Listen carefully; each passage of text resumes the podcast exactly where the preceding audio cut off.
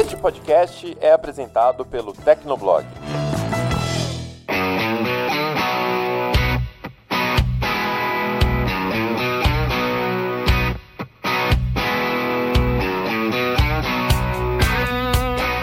Olá, ouvinte! Seja bem-vindo! Está começando mais episódio do Tecnocast. Eu sou o Thiago Mobilon. Eu sou o Paulo Riga. E eu sou o Felipe Ventura. Hoje a gente conversa sobre o WhatsApp Pagamentos, está aí chegando ou não chegando no Brasil, aos trancos e barrancos. E no segundo bloco comentamos a chegada do Motorola Edge e os primeiros passos do cinco G no Brasil com a operadora Claro. Aguenta aí que a gente já começa.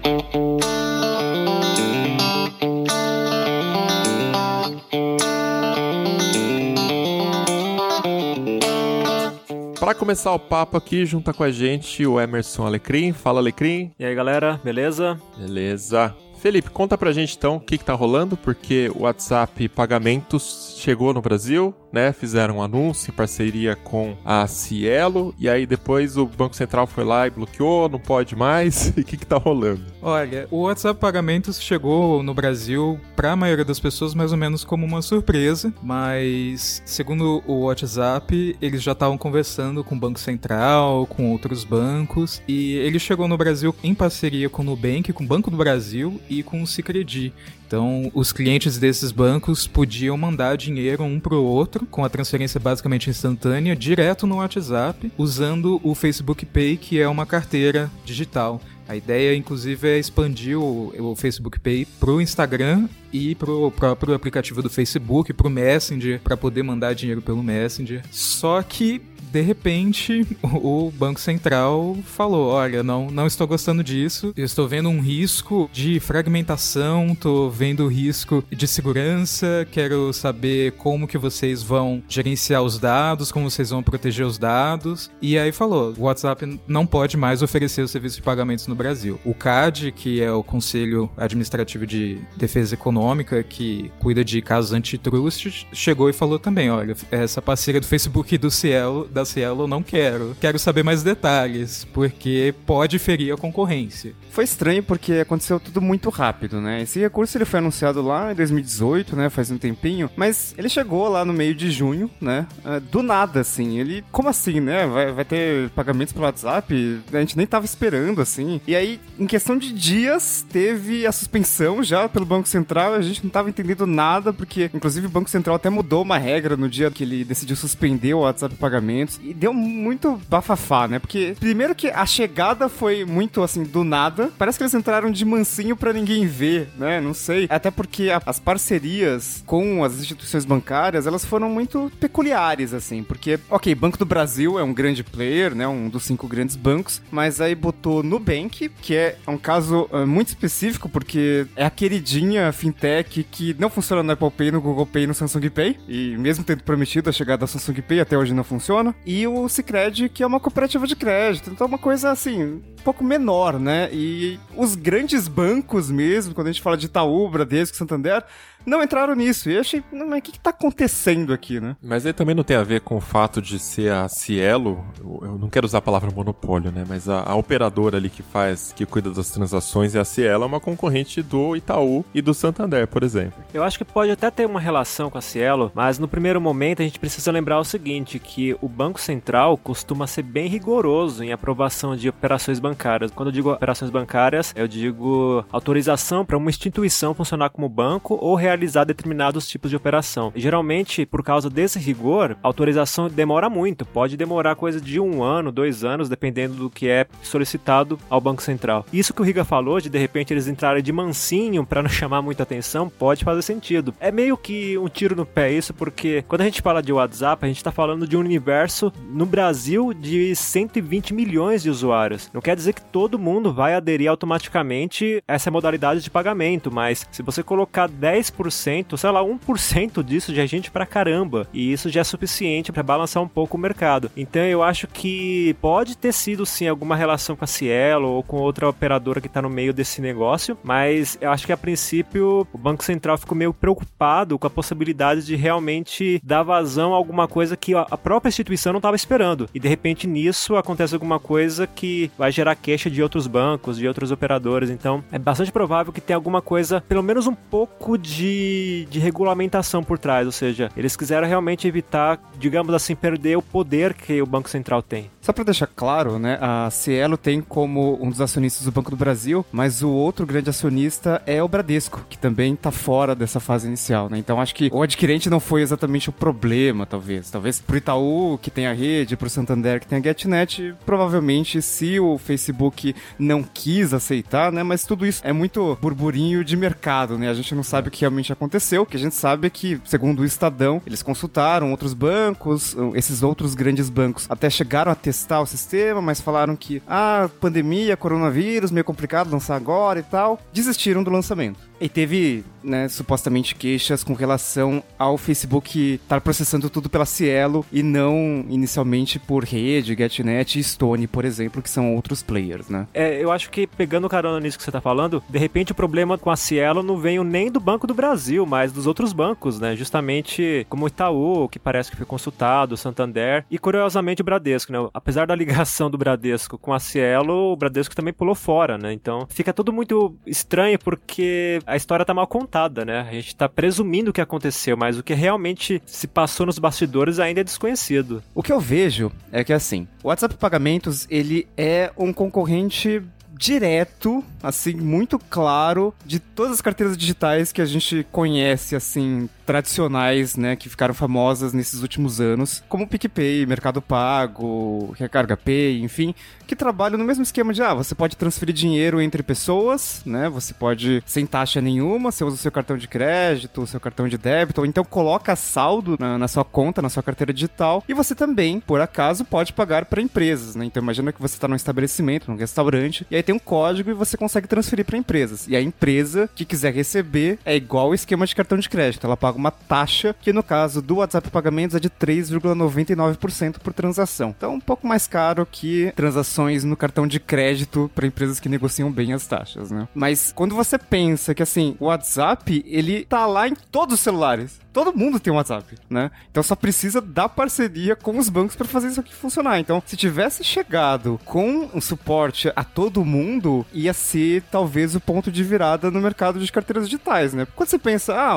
legal, e tal, tem o It, é um grande banco, tal, tem carteira digital, mas, né? Mas o WhatsApp é o WhatsApp. E acho que o Facebook sabe muito bem do poder que ele tem para popularizar uma tecnologia que ele tem total controle, né? É, e eu acho que nesse ponto, isso também leva a gente para aquela questão da concorrência, né? Primeiro, usaram também essa argumentação de que isso pode fragmentar o mercado e pode atrapalhar na questão da concorrência. Primeiro que eu já acho uma puta ironia o Banco Central falar de concorrência num país que tem basicamente cinco bancões. E um sistema extremamente complexo e difícil de qualquer um entrar e concorrer com esses bancões, né? O sistema dificulta a vida de quem quer oferecer algum serviço nessa área. Mas enfim, e o segundo ponto é, os próprios bancos podem escolher não estar no WhatsApp. Então, o WhatsApp está em todos os celulares e, portanto, ele tem um alcance enorme, tem um potencial enorme essa carteira. Porém, se os próprios bancos escolherem não fecharem a parceria com o WhatsApp, não fazer essa parceria, de nada serve o sistema de pagamentos, né? Então, pô, é que nem um Apple Pay da vida, um Samsung Pay. Se eu não tenho um cartão que é compatível, eu meio que não tenho muito o que fazer, eu não consigo enviar pagamento para ninguém, né? Então, é, nesse ponto da concorrência não faz tanto sentido, até porque a Cielo poderia também fazer concorrência com a WhatsApp Pay, ela pode, nada impede, as empresas não se juntaram, né? Tanto que no final das contas o CADE derrubou também o bloqueio da parte dele, né? A concorrência talvez tenha a ver com o sistema de pagamentos instantâneos PIX, que é do Banco Central, está sendo gerenciado pelo Banco Central e deve ser lançado no Brasil em novembro. E a ideia do PIX é ser basicamente um canivete suíço, então além da promessa de transferência efetivada em poucos segundos, mesmo em final de semana, mesmo fora de horário comercial,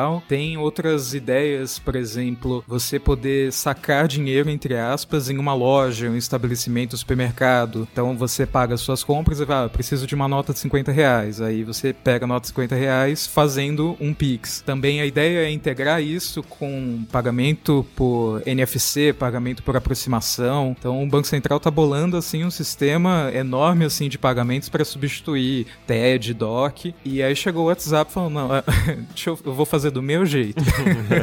O WhatsApp falou depois ah, que tinha a ideia de integrar o Pagamentos ao Pix, mas inicialmente eles mas... não tinham falado nada. Falou, é, tipo, mas... ó, isso é nosso, é o nosso produto. Aí que tá.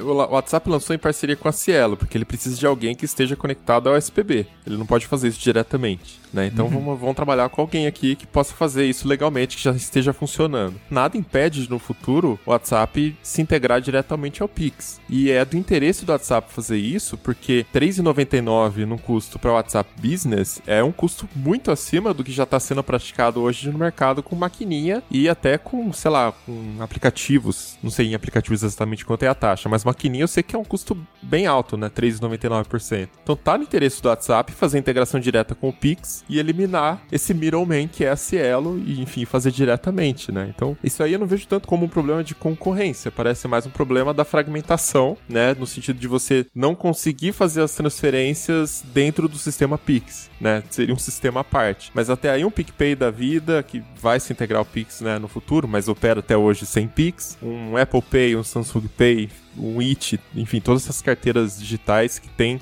cada uma tem a sua limitação ali também, né? Não conversa com o sistema de bancos tradicional. Mas sabe outra razão pela qual faria sentido o WhatsApp se integrar ao Pix? É o fato de que, ó, a gente tá falando assim, ó, tem cento e vinte milhões de usuários brasileiros do WhatsApp, mas a gente precisa lembrar que para esses usuários usar o sistema de pagamento do WhatsApp, eles precisam ter cartão de crédito, e cartão de crédito, boa parte desses cento e vinte milhões de usuários certamente não tem. Se a gente pegar as classes mais baixas da sociedade, classe C, classe D, classe E, provavelmente você vai encontrar bastante penetração do WhatsApp nelas, mas cartão de crédito já é outro negócio. O Pix presume que você vai ter um aumento da oferta de serviços bancários para todas as camadas da população. Então, teoricamente, a gente vai ter mais pessoas bancarizadas, digamos assim. Se o WhatsApp consegue essa integração com o Pix, provavelmente eles vão ter como alternativa aos cartões de crédito um sistema que é muito mais integrado ao sistema bancário, então isso se converte em mais usuários, mais usuários em potencial, então para eles faria muito sentido, e eu acho que também para o Banco Central, porque, olha, se de repente todo mundo começa a usar o WhatsApp Pay, e aí o Banco Central começa a perceber que isso está servindo de mola para atrair gente para o Pix, porque no começo o Pix pode gerar alguma desconfiança, né, pelo menos para quem não é muito ligado à tecnologia, ou tem certa desconfiança, ou desconhecimento de serviços bancários, o Pix pode aparecer como uma coisa meio meio... sei lá, que levanta suspeita, que levanta dúvida, que deixa as pessoas, talvez de mais idade, com certo receio de experimentar alguma coisa nova. Então, se de repente você começa a ter um clamor, uma bastante gente usando esse serviço, outras pessoas serão atraídas. Então, eu vejo como bastante positivo, tanto para o Banco Central, quanto para o WhatsApp, essa integração entre o WhatsApp e Pix.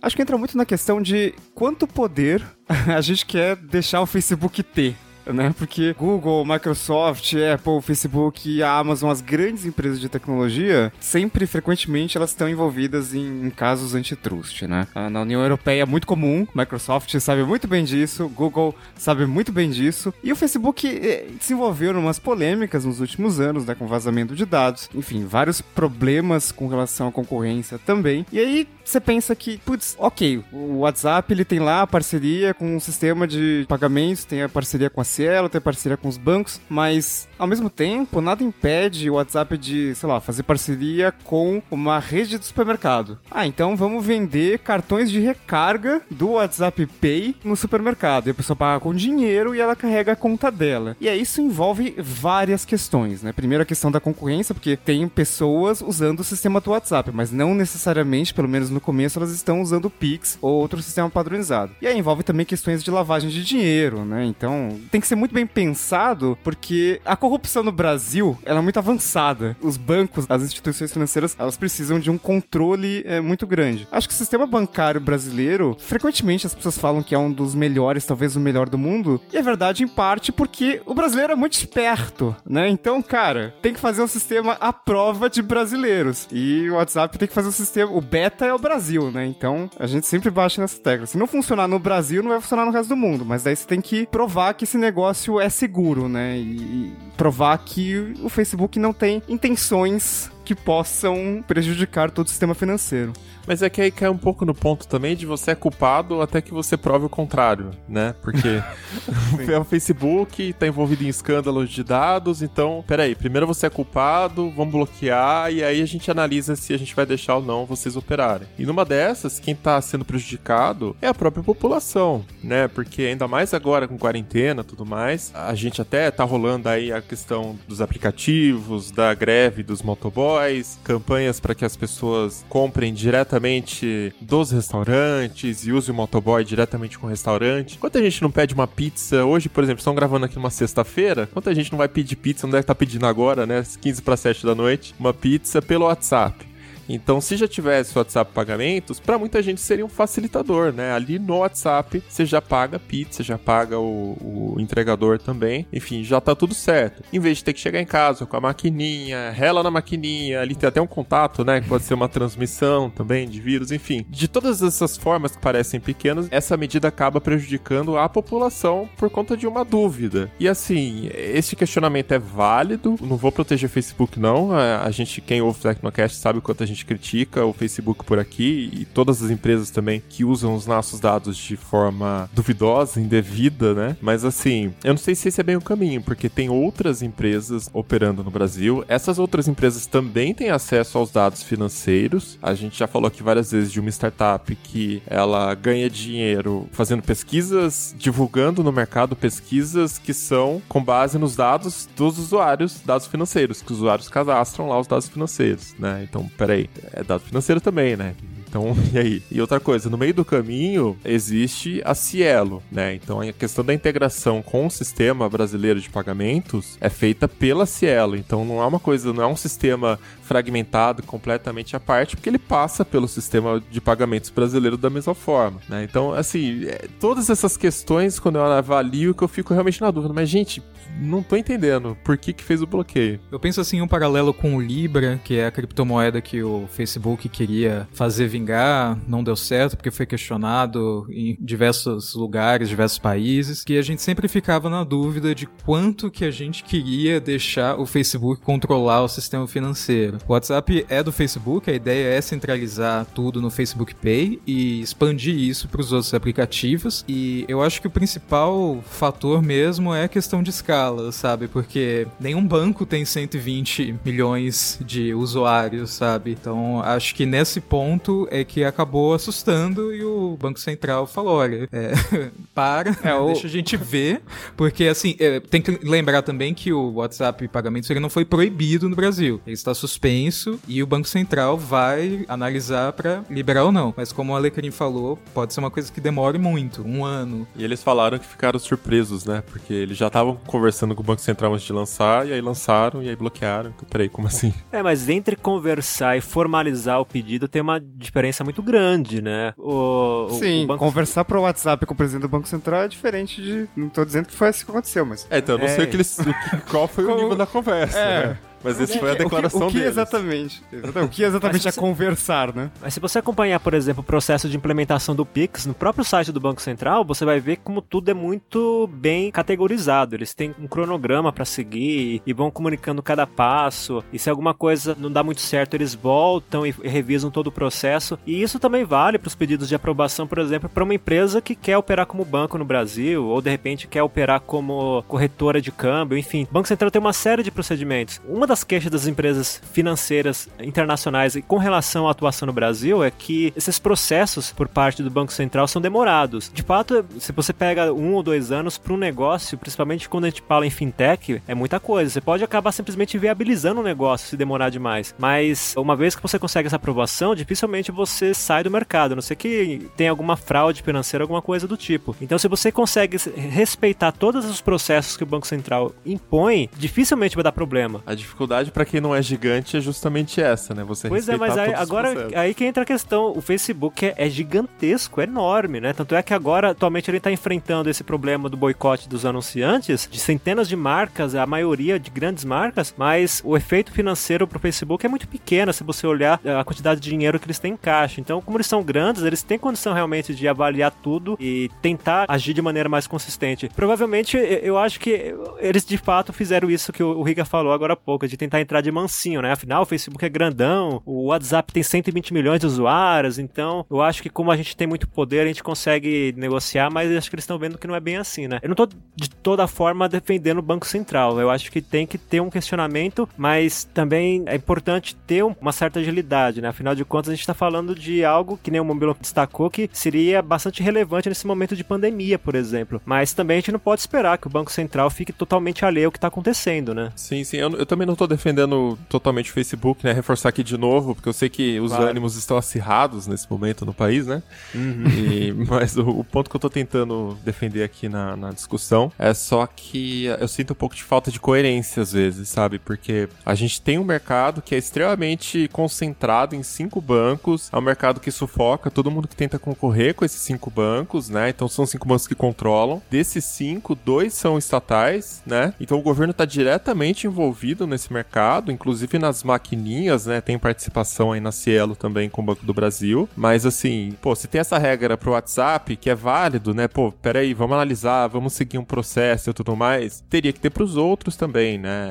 Eu não sei, eu não sinto essa, essa coerência, preocupação com falta de concorrência, com a concorrência, pô, a gente tá no mercado concentrado e que bancos foram vendidos e absorvidos aí por outros bancos por causa dessa dificuldade de concorrer nos últimos dez, vinte anos, então assim, pera lá, né? Precisa um pouco mais de clareza aí no processo, até porque mudar as regras do jogo enquanto o jogo tá acontecendo também não é uma coisa muito bem vista. Uhum. E isso porque a gente está falando até agora só do Banco Central, né? Mas como o Felipe bem lembrou, também tem a atuação do CADE, né? O CADE meio que já liberou o WhatsApp Pagamentos no Brasil, mas eles ainda estão lá analisando a situação. Então, de repente, pode acontecer do CADE de novo falar, ó, oh, melhor vocês não funcionar agora porque a gente acha que tem alguma coisa errada aí. Então, é o que o pessoal fala sempre, né? O Brasil não é para amadores, né? E aqui nessa questão financeira, a situação ainda é mais complexa ainda. Mas pra gente sair um pouco de Brasil, vamos fazer um panorama aqui de como funcionam essas carteiras digitais no exterior. A gente tem o exemplo da China, né, Rigo? Você sempre cita aqui no Tecnocast a experiência que você teve com o WeChat Pay, né?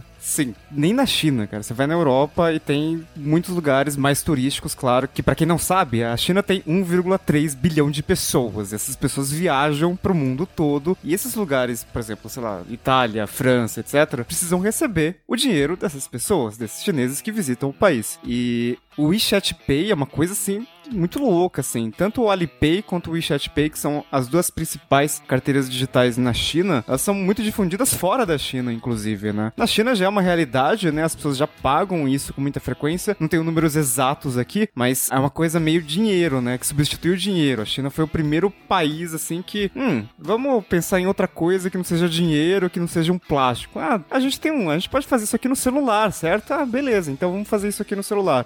E aí, o WeChat é o WhatsApp da China, né? O WhatsApp não funciona lá, mas o WeChat é o aplicativo de mensagens dominante e eles lançaram um sistema de pagamentos dentro do aplicativo. Tá em mais de noventa por cento dos celulares chineses, o que representa mais de um bilhão de pessoas, e eles cobram zero vírgula seis por cento de taxa nos pagamentos para empresas, então parece uma taxa bem interessante, principalmente se comparado aos quatro por cento do WhatsApp Payments, mas também em relação a cartões de crédito, né? Então isso é cerca de quarenta por cento quarenta por cento mais barato do que as taxas cobradas nos cartões de crédito na China. Então, as pessoas e os estabelecimentos, elas usaram. Mas aí é que eu vejo com bons olhos o PIX do Banco Central, né? Porque ele padroniza isso. Então, do mesmo jeito que a gente faz D O C, faz T E D de banco para banco, instituição para instituição, a gente tem o PIX que funciona meio que como um T E D dessa nova geração, né? De carteira digital, que, ao que tudo indica, com os aplicativos que a gente tem hoje, com as fintechs que a gente tem hoje, é um mercado que não é tão difícil de entrar quanto ser um grande banco, né? Os cinco maiores bancos do país têm oitenta por cento de participação, mas nas carteiras digitais o negócio é mais dividido, né? Acho que tem mais espaço, parece, para crescer. Não sei se teria tanto espaço para crescer se o WhatsApp viesse com tudo. Mas na China, como não tem essa padronização, fica essa briguinha de Alipay e WeChat Pay. Obviamente você não consegue transferir de WeChat Pay para Alipay, por exemplo, né? O Alipay é do Alibaba. E se sistemas que aceitam um pagamento, não aceitam outro, ou, ou às vezes pode ter um acordo de exclusividade. Então é uma coisa complicada, me lembra a VisaNet, sabe? Que tinha estabelecimentos que, ah, aqui não aceita Visa, só aceita Mastercard. Tipo, como assim, sabe? Hoje é uma realidade. Qualquer maquininha você tem, o, o, o vendedor de pipoca aceita absolutamente qualquer bandeira. brasileira, né? Então é bom ter essa concorrência, no final das contas, e um sistema padronizado, né? Então, só pra gente contextualizar, o Riga falou das carteiras digitais, né, que é, um, é uma área que é mais fácil de você começar a operar, mais fácil pra você concorrer, conquistar mais clientes também, ainda mais agora com fintechs, tecnologia, né? Vocês já usam as carteiras digitais aí? Quais vocês estão usando agora? Olha, eu tenho uma pastinha no, no meu celular escrito carteiras digitais, onde eu coloco todas as carteiras digitais nessa pastinha, porque... Então, sim, sim, algumas, algumas, viu? Ou seja, a fragmentação já existe. Já existe. Ela, antes da padronização vem a bagunça, sempre. Eu sou mais contido, por enquanto eu tô usando só o do Mercado Pago. O PicPay, por exemplo, por incrível que pareça, eu nunca usei.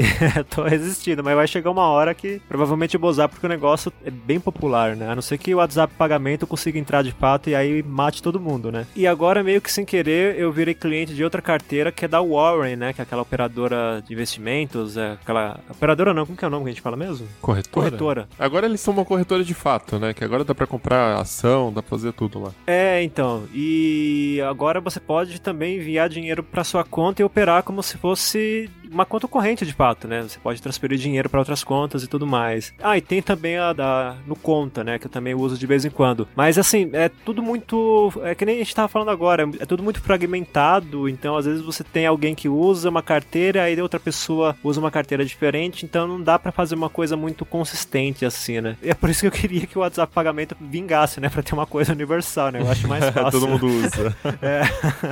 Mas eu acho que esse é um caminho sem volta, gente. A questão das carteiras digitais, né? Todas as empresas que têm um pezinho ali em finanças vão oferecer, já estão oferecendo, já estão implementando alguma coisa de pagamento com a carteira, que se você deixa o dinheiro lá ficar rendendo também, pelo menos a Selic, é, isso é um caminho sem volta. E, e os bancos também vão ter que se acostumar com isso e viver dos outros serviços, né? Empréstimos, financiamentos, enfim. Não dá mais pra viver de conta corrente no mundo que é todo digital e que não faz sentido você cobrar taxa pra ficar transferindo dez reais uma D O C, quinze reais um T E D, né? Umas coisas que, que nem era há alguns anos. E fora que tem a questão também de que essas carteiras, de fato, estão trazendo serviços bancários para um número maior de pessoas. Sim, é. De pessoas. Eu conheço gente que, de, na faixa aí dos dezoito anos, que acabou de sair do colégio, tá entrando na faculdade, que ainda é estagiário, ou seja, não tem uma renda grande. Às vezes a pessoa trabalha só como voluntário, não tem, de fato, uma renda mensal e consegue ter serviços bancários porque tá usando a Nuconta, por exemplo. Se essa pessoa tenta correr para um banco, ainda encontra alguma resistência. De repente ela só consegue abrir uma conta poupança, que é mais limitada. Então, se você olhar que tá realmente trazendo mais gente pro sistema bancário, é um caminho sem volta. E ainda bem, né? Porque a gente precisa mesmo, no, no atual cenário, ter um pouco mais de inclusão financeira, digamos, não sei se seria o termo correto, mas tem um pouco mais de inclusão bancária, digamos assim. Pra mim, o atrativo das carteiras digitais foi cashback. É Total, sempre... com certeza. Sim. Meu Deus, assim, eu sou muito, vi... fiquei muito viciado em cashback, todos os jeitos, assim, possíveis que eles estavam dando cashback, eu tava seguindo, tipo, ah, coloque X reais de dinheiro, faça tal recarga. Paga é, o boleto faça... com cartão de crédito e... Paga o boleto é, cara... com cartão de crédito, com faz. limite de até é tantos reais que você vai ganhar tantos reais de cashback, pronto. Eu fiz isso essa semana, inclusive. É, então eu tenho, tipo, Recarga Pay, Mercado Pago, PicPay, It, a AMI, que aí você ganha também cashback fazendo compra em loja da B dois W. Da época que a Green, que aluga patinete e bicicleta, tava tentando ser uma carteira digital também, eles estavam dando umas promoções absurdas, assim. A gente te dá trinta reais de desconto se você pagar um boleto de água, de luz, assim, então... Óbvio, né? Sim, eu recebi. Agora eles estão com uma dívida aí de dois bilhões de reais, mas a culpa não é minha. É. Cashback virou as novas milhas, né? Pois é. É legal que tá todo mundo querendo ter uma boa base de usuários, né? Pra conseguir, quando as carteiras digitais se popularizarem, ter uma boa clientela aí, que eles estão jogando dinheiro, assim, pra conquistar cliente, né? Então, acho que talvez quem tenha começado primeiro, assim, foi o PicPay, né? Porque o PicPay tinha todo aquele esquema de, ah, você indica alguém e daí você transfere dinheiro pra ela, e daí você ganha o cashback sempre e tal. E o pessoal, assim, imprimia dinheiro com o aplicativo, basicamente, porque o dinheiro, o dinheiro surgia do nada, né? E ainda hoje isso funciona em alguns aplicativos, né? Você paga um boleto e você recebe o dinheiro de volta. Só que você pode pagar um boleto pra você mesmo. E aí você gera o cashback do dinheiro que você pagou pra você mesmo. E daí, tipo, você tá inventando o dinheiro, o negócio. Brota dinheiro desses aplicativos. Ô, né? Paulo Guedes, olha a ideia aí pra resolver o problema do Brasil. Assim que esse episódio for ao ar, a Polícia Federal vai bater aí. Ainda bem que a gente eu tá acho... remoto. Eu acho que os aplicativos de carteira digital fizeram muito mais por redistribuição de dinheiro do que qualquer outra coisa, assim. Então, de parabéns, viu? Distribuindo dinheiro pra um monte de gente. Mas não sei se vocês lembram, porque essa empresa tem ficado um pouco apagada nos últimos tempos, mas talvez tenha sido a pioneira, que foi o PayPal. Acho que um dos atrativos de você centralizar um pagamento numa carteira, e não em inúmeras carteiras como a gente está fazendo, é você talvez expor menos o número do seu cartão de crédito quando você fizer uma compra online, por exemplo. Inclusive, no Tecnoblog, nessa semana que passou, a gente noticiou algumas fraudes envolvendo cartões. Então, assim, é uma coisa que, como é um sistema mais seguro, teoricamente, você não expõe o seu número de cartão de crédito para vários estabelecimentos, vários sistemas diferentes, isso teoricamente te dá mais segurança, né? Então, claro, junto com todas as, aquelas outras técnicas que a gente sempre recomenda de gerar cartão virtual e tudo mais, mas eu acho que isso é uma camada muito bacana que elas adicionam. Por outro lado, é... mais alguma coisa no meio do caminho, né? Eu sempre achei o sistema de, de pagamentos no Brasil muito complexo, porque, tipo, beleza, você tem o seu cartão, você vai pagar com cartão. Aí, agora você paga pra carteira digital, né? Você, você cadastrou o seu cartão na carteira digital. Essa carteira digital vai lá e entra em contato com o adquirente, que pode ser Cielo, PagSeguro, Rede, etcétera, pra processar o pagamento. Aí, esse adquirente vai entrar em contato com a bandeira, Visa, Mastercard, ela, etcétera, pra checar ali o cliente, ele existe, o número do cartão, etcétera. Vamos processar esse pagamento. Aí tem que ir pro banco, às vezes, porque o, tem, o cartão tem o limite, né, que, que o banco estabelece e tal. Aí depois volta tudo. Então, tipo, tem muita gente no meio do caminho, sabe? Ah, dá, às vezes dá vontade de usar dinheiro, sabe? Em papel, pra não ter esse monte de gente no meio do caminho comendo umas taxinhas, assim, do nada, assim, fazendo basicamente nada, sabe?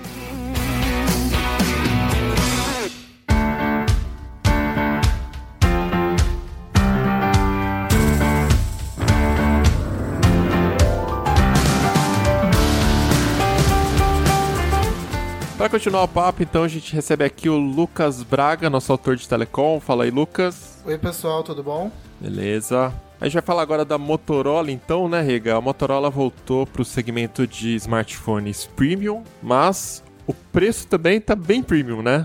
Bem premium. Inclusive, a, a Motorola, ela usou um outro nome pra essa categoria. Ela disse que ela voltou ao segmento super premium. E é um super preço, assim, porque a gente tá falando do Motorola Edge Plus, que é um celular potente, o último processador da Qualcomm, doze gigabytes de RAM, duzentos e cinquenta e seis de espaço, câmera de cento e oito megapixels, enfim, todos aqueles números gigantes que a gente vê nos Androids caros. E, cara, sete mil novecentos e noventa e nove reais. Eu entendo que a gente tá num momento bem complicado economicamente, porque o dólar, ele tá, né? Quanto que ele tá agora? cinco reais e trinta e um centavos. Tá, baixou. Mas amanhã vai estar tá cinco reais e sessenta centavos, né? Normal. E aí, é, assim, os componentes são importados, a produção fica mais cara e os aparelhos ficam mais caros. Mas, oito mil reais é mais caro, pra vocês terem uma noção. A gente sempre falou de Apple como uma empresa super cara no Brasil, né? Empresa que, putz, isso aqui não tem condição. Mas isso tá mais caro do que o iPhone onze Pro. Tá duzentos reais mais caro, exatamente. Então, foi um preço, assim, que surpreendeu, porque tudo bem que é um aparelho topo de linha, mas ele não é exatamente o melhor em tudo, como a gente vai ver no review completo que sai nos próximos dias, mas ele é o primeiro celular no Brasil com suporte a cinco G. E isso foi um ponto bem polêmico, porque é um cinco G muito, muito, muito, entre aspas, né? A gente gravou alguns Tecnocasts já pra falar dessa nova tecnologia de redes, a quinta geração de redes móveis, e a gente sempre falou que, olha, vai demorar um pouquinho e tal, né? E de repente a Motorola me aparece dizendo que lançou um celular com cinco G, e no mesmo dia aparece uma parceria com a Claro, que lançou cinco G no Brasil. Mas não é bem assim, né? Bom, é cinco G de verdade, não é igual aquele cinco G Evolution que a A T and T nos Estados Unidos lançou, que é basicamente o quatro ponto cinco G que eles já tinham antes, e simplesmente criaram um novo nome para a tecnologia. O que a Claro está fazendo aqui é utilizar o cinco G com as frequências que ela já tinha. Então, o que ela já utilizava com quatro G, três G, até dois G, ela vai conseguir aproveitar também para o cinco G. E ao mesmo tempo, ela vai usar a mesma frequência em várias tecnologias. O que é diferente é que não vai ser uma frequência dedicada para a tecnologia. Então, esse é o ponto que deixa as pessoas um pouco mais confusas sobre a tecnologia, se é cinco G de verdade ou não. Na prática, a tecnologia em si, o core de tudo, o rádio é um rádio cinco G. É só a frequência que é compartilhada. Tá, mas dá pra gente ficar empolgado com esse início, porque vai ter alcance pra todo mundo usar, né? Porque a gente sabe que as operadoras, elas costumam fazer algumas ações de marketing, né? No momento que a tecnologia tá se desenvolvendo, todas querem ser a primeira, falar, eu fui a primeira que lancei o quatro G. Eu lembro lá no começo do quatro G também, a Claro e a TIM faziam testes uh, localizados ali. No cinco G também rolou isso, né? De fazer um teste controlado com um modem dentro de uma estrutura, um local fechado, e falar que bateu não sei quantos megas de velocidade no cinco G, mas agora é pra valer, né? É o produto final, mas dá pra você se empolgar, você vai na loja comprar, você vai poder usar de verdade? Olha, pessoalmente, eu não sou a pessoa mais empolgada com o cinco G. Porque, assim, o que a Claro promete são velocidades doze vezes maiores do que o quatro G. Só que a gente não sabe de qual velocidade do quatro G que ela tá falando. Porque no contrato, ela promete cinco mega. doze vezes cinco mega dá sessenta mega. E a gente consegue muito mais do que isso no quatro G atual. Eu já consegui duzentos mega no quatro G da Claro, assim, com facilidade. Então, eu não sei exatamente na prática qual a velocidade que vai ser possível atingir. Isso a gente só vai descobrir mesmo quando surgirem os primeiros testes. A Claro parece que já tá planejando um teste em São Paulo, em estádio, alguma coisa assim, mas na prática, assim, é, é difícil a gente falar para as pessoas se empolgarem com a tecnologia ou não. Talvez seria interessante para você utilizar em locais com muitas pessoas, mas a gente tá no meio de uma pandemia, então não vai fazer tanto diferencial você tá conectado numa rede cinco G, ainda mais com falta de dispositivos no mercado, a gente não tem um padrão realmente consolidado ainda para isso, então fica, é, é um pouco nebuloso, assim. Eu, eu falo para as pessoas segurarem um pouco e aguardarem os primeiros testes para a gente ter certeza do que, que está sendo lançado. Porque provavelmente vai cobrar um preço mais alto também, né? Já tem alguma, alguma coisa nesse ponto? Não divulgaram preços nem disponibilidade. Se a gente for pensar nos lançamentos de quatro G, eu imagino que não tenha diferença de preço, não. Vai ser o mesmo valor, só que você teria, em tese, uma velocidade maior e você acabaria com sua franquia mais rápido. Na prática, não teríamos diferença.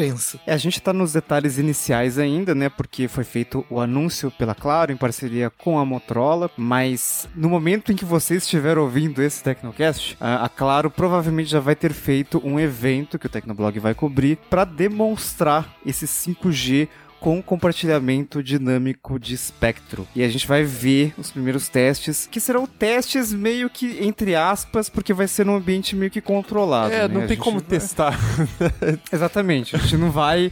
Assim, o um aparelho mesmo, ele começa a ser vendido só no dia quatorze de julho, então a gente nem teria, né, como ver a rede da Claro com o cinco G D S S funcionando em qualquer lugar. Por exemplo, na minha casa, sabe? Então é uma é. coisa mais difícil, é uma coisa que vai ser controlada ainda pela operadora, mas a gente vai conseguir ter um gosto do que, que é isso, né? E se a velocidade vai ser melhor. Mas eu acho, eu acho interessante essa questão de você estar tá em locais com muita gente. Eu lembro muito bem que no lançamento do quatro G, a gente tava naquele clima de Copa das Confederações, né? E eu tava em Brasília, se não me engano, no estádio, era Brasil e Japão o jogo, e eu tava com Sony Xperia S P. Ele era um dos primeiros é, com quatro G que não custava os olhos da cara. Né? E a gente tava com o chip da Claro, a gente testou, e foi muito interessante porque eu também estava com um celular que não era quatro G. No quatro G as coisas funcionavam uma maravilha, porque não tinha ninguém pendurado na rede. quatro G, no começo, quando você tinha cobertura, claro, era sensacional, porque você tinha antena pra você. Assim, é meu. Esse quatro G aqui é meu. Nossa, eu, eu então, fui... É, então, era maravilhoso, né? É, eu fui em Lollapalooza e todo mundo sofrendo pra conseguir postar aquela foto no Instagram, uma coisa ou outra. E assim, eu era o early adopter que tinha quatro G, então meu celular funcionava. E chegaram algumas pessoas perguntando, mas como que você tá usando? Eu falei assim, não, eu tô usando quatro G. Porque como ninguém tá usando essa frequência, ela tá livre pra mim. Então, mas aí, é aí que vem minha dúvida, Lucas, porque a gente fez um Tecnocast recentemente, falamos das operadoras virtuais, inclusive do compartilhamento de frequência, né? Uhum. Correio celular, por exemplo, você consegue vender, usa as redes de alguma operadora específica e revende com a sua marca ali um pacote específico que você quer revender. E aí, do que você tá falando, do que tá sendo feito, é o que eu entendi até aqui, pelo menos, é que são as mesmas antenas, a mesma frequência, é o mesmo espectro. Então, ele acaba concorrendo também, não concorre? Olha, na prática não vai fazer tanta diferença assim para quem utiliza as frequências, as tecnologias atuais, dois G, três G ou quatro G, porque o compartilhamento dinâmico do espectro aloca um pedacinho da capacidade quando tem dispositivos disponíveis. Então, em vez do telefone se conectar na rede quatro G, ele vai ocupar o mesmo espectro, só que na rede cinco G. Então, é, é uma tecnologia inteligente que aloca o espectro de acordo com a presença de dispositivos. Sim, mas o limite físico de espectro é o mesmo. É então, o mesmo. Se, se eu tenho um estádio lotado de gente usando quatro G agora, né, em dois mil e vinte, e você tiver, sei lá, com seu celular com cinco G, você tá caindo pra todo mundo, tá caindo pra você também, porque o limite físico já tá ocupado. É, na prática, como vai ter algum dispositivo conectado em cinco G, a Claro vai dedicar um pedacinho do espectro exatamente pra esses dispositivos. Ah, entendi. Então ele, ele não vai concorrer com todos os outros. Concorre, vai... mas você é privilegiado na prática. É, como se fosse exatamente isso. Agora, tem uma coisa, essa tecnologia de compartilhamento dinâmico de espectro é bem recente, assim, as primeiras redes que surgiram com isso foi no finalzinho de dois mil e dezenove, então encare esse lançamento mais como um teste do que como qualquer coisa. Nos Estados Unidos, por exemplo, a T-Mobile lançou uma rede com D S S em algumas cidades, mas o cinco G, como ainda não é um padrão cem por cento pronto, nem todo mundo está usando, não é uma coisa ampla, eles fazem algumas mudanças na rede que podem prejudicar os usuários iniciais. Por exemplo, a Sprint lançou a rede na frequência de dois mil e seiscentos megahertz, que é a mesma frequência que a gente usa quatro G aqui no Brasil, a banda sete. Só que a T-Mobile comprou a Sprint e ela precisou criar essa rede pela T-Mobile. O que, que aconteceu? O padrão que eles usavam não era compatível com os aparelhos que tinham vendido para os clientes anteriormente. Então eles tiveram que trocar o celular de todo mundo. Então, como ainda falta um pouco de padronização, não somente entre as fabricantes, mas também entre as fornecedoras de equipamento, e eu incluo Ericsson, Huawei, Nokia e, enfim, outras fabricantes, fica um pouco difícil de confiar nessa tecnologia logo no início. E a gente vê essa bagunça no próprio lançamento do Motorola Edge, né, que é o primeiro celular com cinco G no Brasil. Então tem uma dupla de celulares, tem o Edge e tem o Edge Plus. O Edge Plus é obviamente o mais caro, que tem todos os recursos, hardware potente, etcétera, mas ele não vai ser compatível com essa tecnologia da Claro. Você vai precisar do Edge, que é o mais barato, com o Snapdragon sete sessenta e cinco, para se conectar à rede cinco G da Claro. Então fica uma coisa super estranha, assim, né? E você compra um celular de oito mil reais, ele não tem, mas o mais barato tem, e como que fica pro usuário entender esse negócio, né? No caso do Edge Plus, eu acho que a limitação nem é o suporte ao D S S, sim as frequências suportadas. É um aparelho que basicamente foi feito para Verizon. Então, das frequências listadas pela Motorola, a única utilizada no Brasil, que tem algum tipo de licenciamento e é utilizada pelos operadores, é a banda cinco, que é de oitocentos e cinquenta megahertz. E como é uma frequência é, abaixo de um gigahertz, que o espectro é bem menor, eu duvido que a Claro vá utilizar exatamente essa capacidade para o cinco G. E também ele teria apenas uma frequência sendo utilizada. Então, justamente escolheram um aparelho errado para ser lançado aqui, porque é o primeiro aparelho com cinco G do Brasil, mas só quando tiver o cinco G do leilão de frequências, que a gente sabe lá quando vai acontecer. Eu sei que eu fiquei até meio surpreso, Lucas, quando eu vi a notícia, porque assim, não era uma possibilidade que passava na minha cabeça, né? Que era possível dividir o espectro e falar, ah, vou colocar um pedacinho aqui com cinco G. Mas assim, se dá, por que que as outras operadoras também não estão seguindo esse caminho ainda? Bom, a resposta pronta para isso é que a Claro tem mais capacidade do que as outras operadoras. É, não em todas as localidades, mas na maioria delas. A compra da Nextel trouxe muitos megahertz de capacidade para Claro em diversos estados. Então tem lugares que ela chega a cento e quarenta e cinco, cento e cinquenta megahertz disponíveis para utilizar entre as frequências de um a três gigahertz. E enquanto isso, tem lugares que a TIM e a Oi, por exemplo, tem noventa megahertz na mesma faixa. Então, talvez a única operação que conseguisse lançar algum tipo de cinco G D S S seria a Vivo, que chega a ter uns cento e trinta, cento e quarenta megahertz em alguns estados, mas não em todos. Então, a resposta para isso é justamente capacidade. A Claro, hoje, é a operadora que tem maior espectro dentre as concorrentes. Eu nem sabia que legalmente eles poderiam fazer isso, tipo, pegar uma rede, ah, pegar o três G aqui, ninguém tá usando mais e vou jogar cinco G. É, o espectro, ele é de posse da operadora, né? Tem, ah. Claro que tem os compromissos de cobertura, quando fazem o leilão e etcétera, mas uma vez que a operadora é detentora do espectro, ela pode usar naquela frequência ou em superior. Então, tendo o equipamento de transmissão homologado na Anatel, e isso não é nenhuma restrição em relação a leilão ou não, e tendo um dispositivo compatível, podem lançar até seis G se eles quiserem, se já existir, com as frequências já existentes. Se elas quiserem trocar tudo que é dois G, que tá conectando maquininha, e colocar tudo no cinco G também, pode? Pode, tranquilo. Se tiver suporte pra maquininha, né? cinco G e maquininha de cartão. E isso a gente volta até um pouco na história, quando lançaram três G no Brasil. Quando a gente teve o leilão de frequências pra dois mil e cem megahertz, a Claro e, na verdade, a Telemig Celular tinham lançado uma rede três G em oitocentos e cinquenta megahertz, que antes era usada pra dois G. Então eles não precisaram esperar o leilão pra poder lançar a nova tecnologia, simplesmente aproveitaram a outorga já existente e lançaram antes de todo mundo mesmo. Beleza, então a tecnologia existe, agora a dúvida é quando que a gente vai poder usar ela, né? É, a Claro falou que vai divulgar novas informações nas próximas semanas, e até então a gente fica na dúvida se esse cinco G vai ser bom ou não. Por enquanto, a única data que a gente tem é do lançamento dos celulares mesmo. É, você vai ter a oportunidade de pagar sete mil novecentos e noventa e nove reais no Edge Plus a partir de quatorze de julho, e o Edge também vai estar disponível nessa data por cinco mil quatrocentos e noventa e nove reais. Tem que lembrar uma coisinha que é sobre atualização de software, que inicialmente a Motorola tinha prometido atualizar o Edge Plus só para o Android onze, e aí depois que isso criou uma confusão lá nos Estados Unidos, é, onde ele também é caro, ele tem o mesmo preço do iPhone onze Pro, a Motorola falou, não, a gente vai atualizar pro onze e pro doze. Então, se, sei lá, se você quer a garantia de atualização de Android, talvez, não sei, talvez a Motorola não vai conseguir te oferecer, mas leve isso em conta se você pagar aí oito mil reais no celular. E treta com a atualização de Android, a Motorola sabe muito bem, porque ela já passou por inúmeros problemas com relação a prometer, não entregar, depois entregar, enfim. Vamos ver se o aparelho é bom mesmo. Review sai no Tecnoblog e aí nos próximos dias.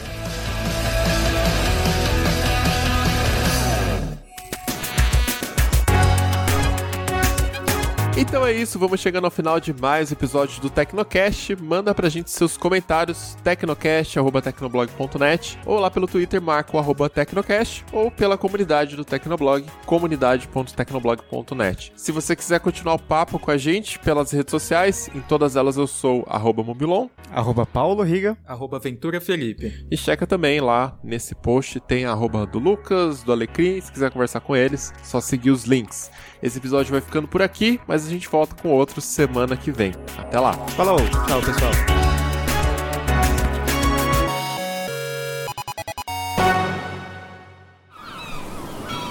Este podcast foi editado pela Maremoto.